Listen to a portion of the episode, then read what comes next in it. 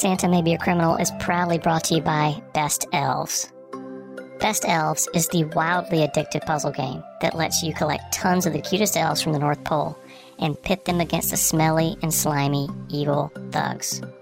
You get to solve thousands of hilarious holiday-themed puzzles, spend your hard-earned money on power-ups you don't need, and waste loads of time. The best thing about it? You don't need an internet connection. So, if you're stuck on that layover in Charlotte, you can pull out your phone and just slay. It's the gaming gift that never stops giving or taking. That's Best Elves. Best Selves without the middle S. Best Elves is not a real product and is not available on the Apple app or Google Play Store. Any similarity to an actual game is intentional but wholly for comedic purposes.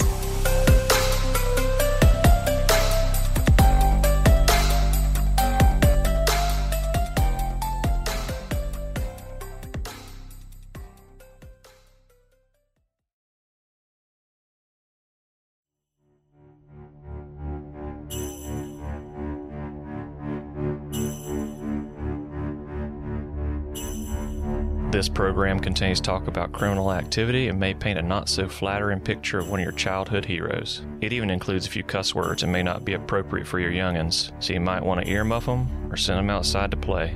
Thanks for listening. The following is a collect call from a person presumed nice until proven naughty. Santa Claus. An inmate at the Screven County Correctional Facility. Yep. You heard that right. Santa Claus. My name's Richie Buck. I'm a pest control technician, carpenter, sometimes wise man in my church Christmas program. And as unbelievable as it might sound, I'm here to save Christmas.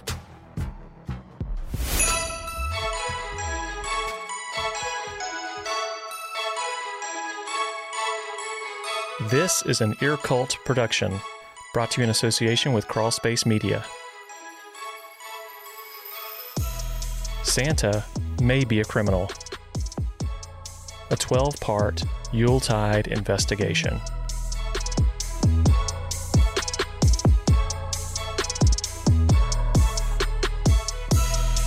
This is the third day of Christmas. Reindeer Games.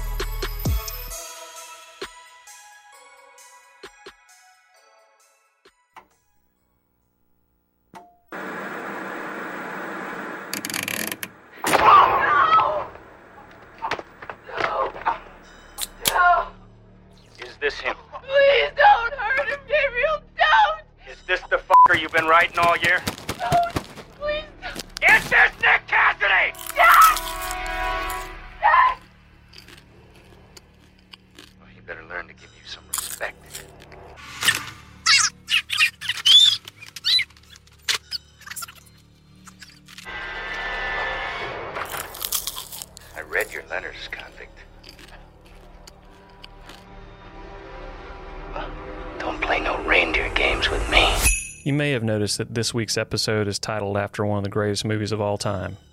In fact, Tim and Lance, the benevolent overlords at Crawlspace Media, they both give it a B- on their extraordinarily difficult movie rating scale. Yep, I'm talking about Reindeer Games. It's an iconic masterpiece starring Ben Affleck and the elfin-faced Charlize Theron. Call me back sometime, Charlize. Please. All joking aside, I realize we're dealing with a lot more than a bad hangover here. We got a dead lady, a drunk Santa, ho, ho, ho. Nine reindeer at the impound. But first, we got to pay our respects. Amazing grace, how sweet the sound. The scene is my hometown's Tabernacle Baptist Church. I'm standing at the back of the hard-shell Southern House of Worship. There are worn hymnals in the backs of about fifty pews, velvet-lined offering plates, and a ten-foot copper-colored crucifix in the front. It's hanging over the baptismal pool that me and all my kin were baptized in. The room smells like a mix of peppermint and muscle rub, and my daddy always needed muscle rub. There ain't an air conditioner in the place, which makes summers in this room feel a lot more like hell than heaven. Maybe that's the idea. Anyhow, there are a lot of people in here. So many people. Two things are very clear. Jesus is Lord, and Ruthie Parker Guest was a beloved woman. That this world is a little less bright without Miss Guest, Miss Ruthie, and that beautiful smile. Amen. And she was struck down doing what she loved the most, brothers and sisters, and that is serving the Lord. Amen. Serving the Lord. Amen. Amen. The mood is somber, but not sad. It's like when your coworker quits, but they went to work at the top pest control company in town. You miss them, but, you know, they're in a better place. Well, I tell you, she's experiencing what we all will one day, what we will one day, and that is paradise, brothers and sisters. Amen, brother. Paradise with our Lord. Channel ten even covered it for the supper time news.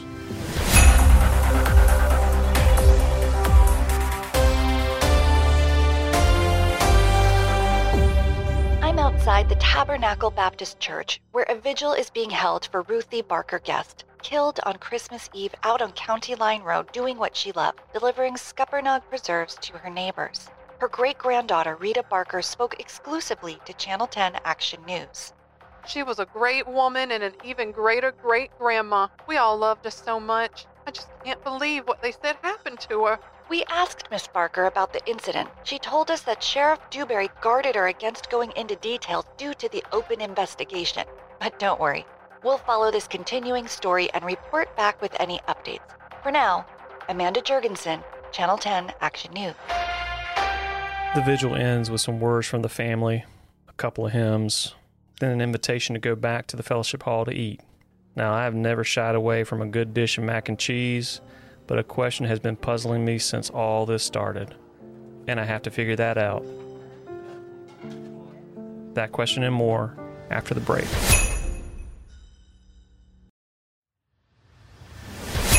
No can do. I'm speaking on a video call with Detective Samantha Strong, the lead investigator in Santa Claus's case. Ain't you curious? No, I'm not. Not even a little? If Santa hit Ruthie Barker Guest with his sleigh at around eleven thirty on Christmas Eve, how in the hell did the rest of us end up with presents under our tree the next morning? This question has bugged me since I first decided I was going to follow this case. How am I supposed to help you solve this case if you won't let me talk to him? Okay. First of all, stop acting like you're on the case. I have strict orders from Sheriff Dewberry. No one, no one is allowed to speak to the suspect, but his counsel, the sheriff, and me. Ugh, fine. Can I at least see the reindeer? It looked like I'd hit a dead end in trying to chat with Santa, at least by going through Detective Strong.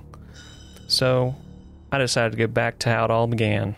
I got a notepad, a red ballpoint pen, and I started to write. Dear Santa, a k a. Prisoner one oh seven dash oh two oh of the Screven County Correctional Facility.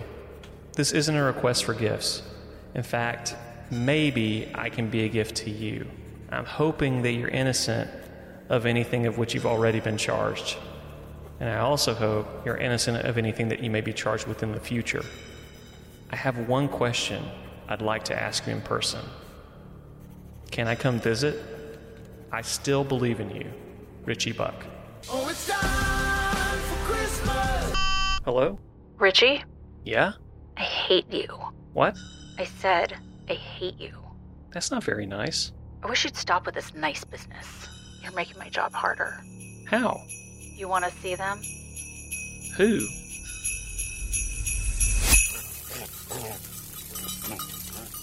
They stink. Hey, you asked for this. Me and Detective Strong are standing in the middle of a large, round horse pen. But surrounding me ain't horses. It's Santa's reindeer. And if I were to be honest, I couldn't be more excited, even if they smell like a sewage plant on an August day.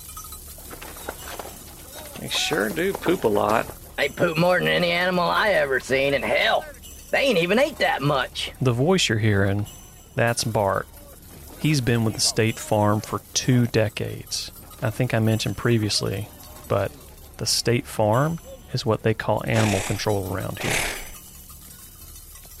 Bart seems like a nice guy, getting seriously tired of shoveling reindeer shit.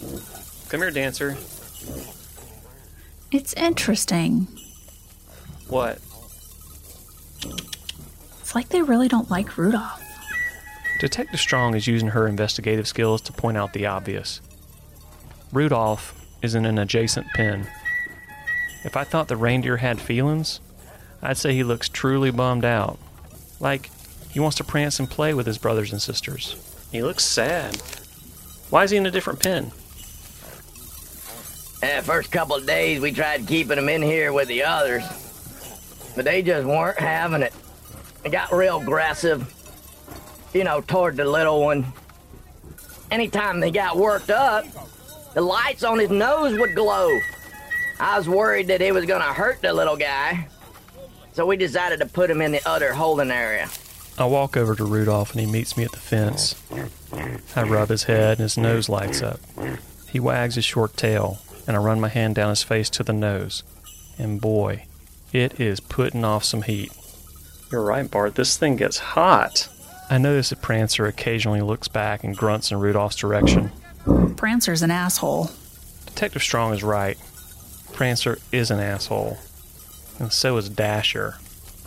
And it definitely seems that the Hateful Eight, as I'll call them from now on, want to keep Rudolph at a distance. Watch them. See what they're doing? They're hiding their games from him. Pretty effed up, if you ask me.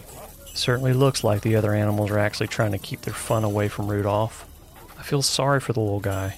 Not only does he have a big bulb on his nose, but he's sort of jumping at the fence, like he really wants to be included. As an outcast during my high school years, I can relate. To be honest, they looked pretty malnourished when we brought them here that night.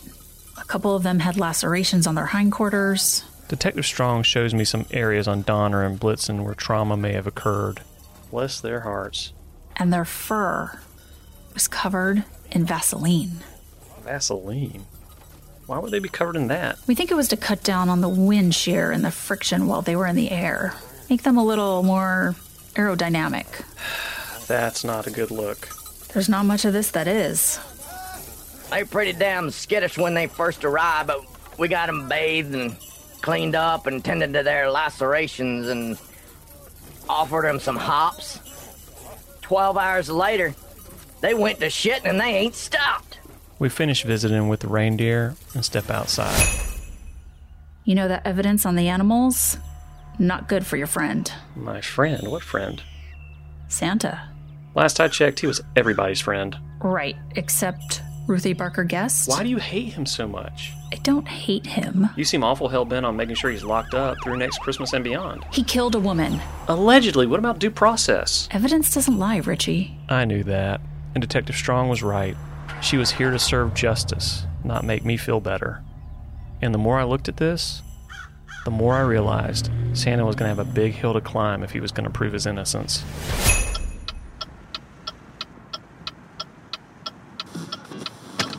A few days after I sent that letter to Santa, I came home after a particularly long shift at work. I found my mailbox open. I thought that was pretty odd, and when I looked inside, I found a green envelope with my name written in large block letters. No address, no stamp, no return address. I gotta be honest, it creeped me out. I actually looked over my shoulder a time or two before I took the letter inside.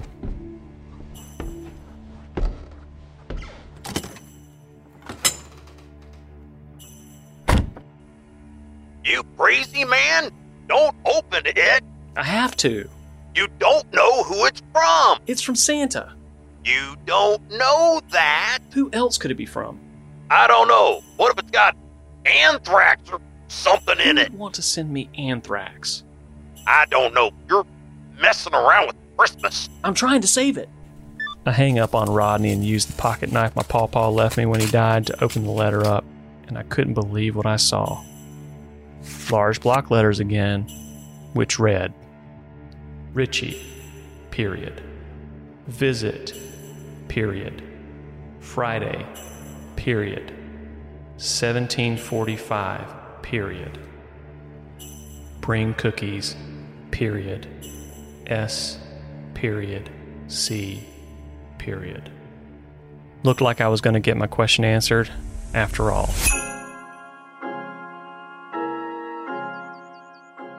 Okay, now's the time for the results of our very first North Pole poll, where we pose the question, is Die Hard a Christmas movie? When I got Bruce Willis on the phone, he had this to say. Die Hard is not a Christmas movie! But you disagreed, with more than eighty percent of the vote saying that Die Hard is indeed a Christmas movie. For more polls and to stay up to date with the latest developments, follow us at Santa Maybe on Twitter and Instagram.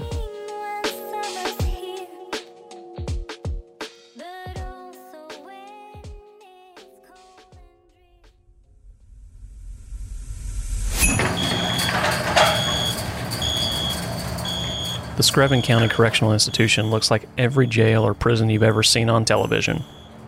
Mostly concrete and steel. Mostly gray and white. I walk into a room with six chairs seated at six telephone handsets. I sit down and drum my fingers on the table. Send down the elf. I place my tin of cookies on the surface in front of me. They're hot butter rum cookies. Though I ain't real sure how Santa's gonna feel with me bringing him something that has alcohol in it, seeing as how that's what got him in this place to begin with. After a few minutes, he appears in front of me. I'm nervous.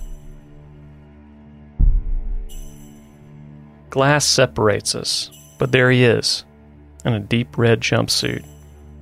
I heard that he'd refused to wear the prison issue orange or white, and the judge allowed him a red one in exchange for a permanent spot on the nice list. Can't say I blame him. Santa. There he is. I couldn't see him real good on the interrogation video before, and even still, here he is. It's definitely Santa. And he's everything you expected. Except, instead of where the big bushy beard is supposed to be, he has more of a five o'clock shadow. He nods toward the handset, and I pick it up. Santa? Richie?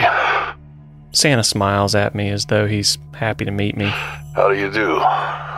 And then I'm speechless for a moment. But just for a moment. Then I remember what I'm here for. I have so many questions.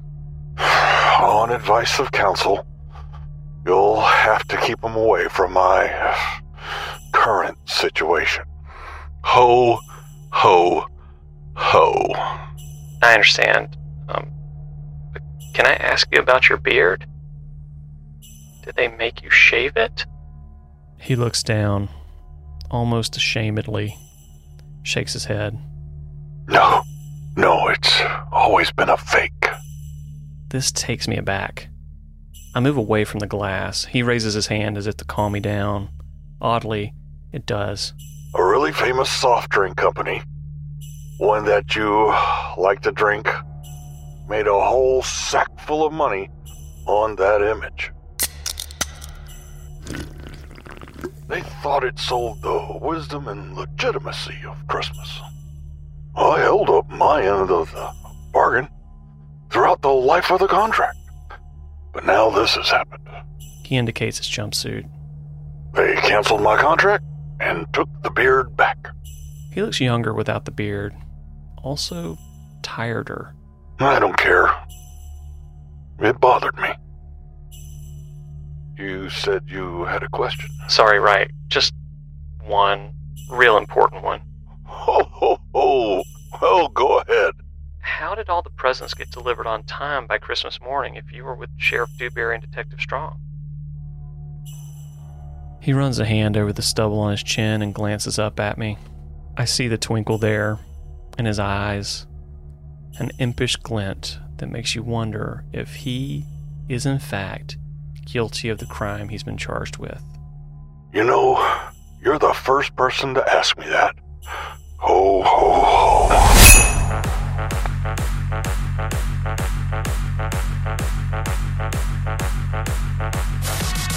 his answer to that question next time on Santa May Be a Criminal.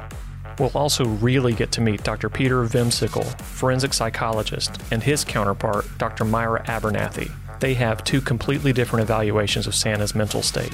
And as I continue to worry about the future of Christmas, I discover a way to raise funds for Santa's defense. Santa May Be a Criminal was conceived in the last row of the Zebulon Theater in Cairo, Georgia, during a matinee of Miracle on thirty-fourth street by head elf Jason Usry, co-executive elves Rebekah Sebastian, Doctor Shiloh Catanese, Michelle Kazuba, Doctor Scott Musgrove, and a few other rogue elves.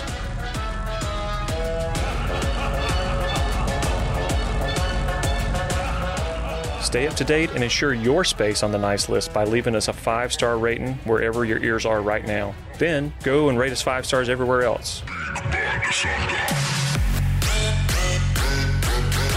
Music and sound effects licensed by Paying Through the Nose to multiple royalty-free music and sound effects providers, not the least of which are Epidemic Sound, Motion Array, and Soundstripe.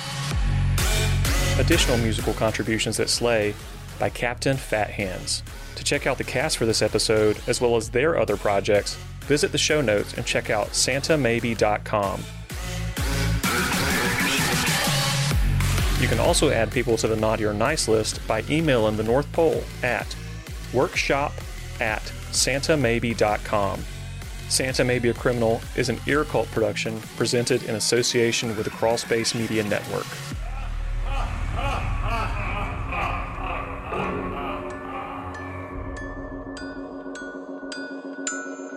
Hey everyone, thanks for listening.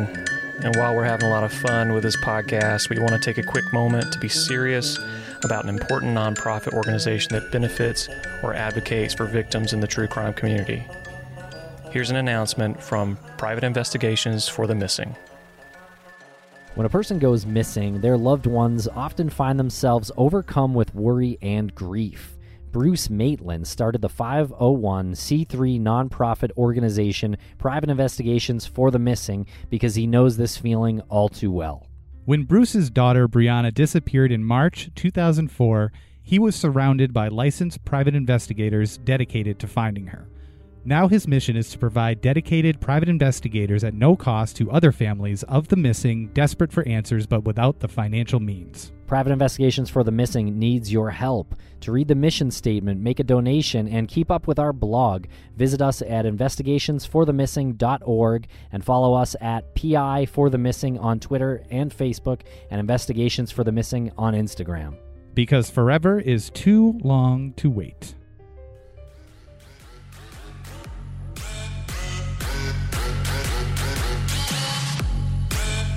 Thanks, and until next time, be nice.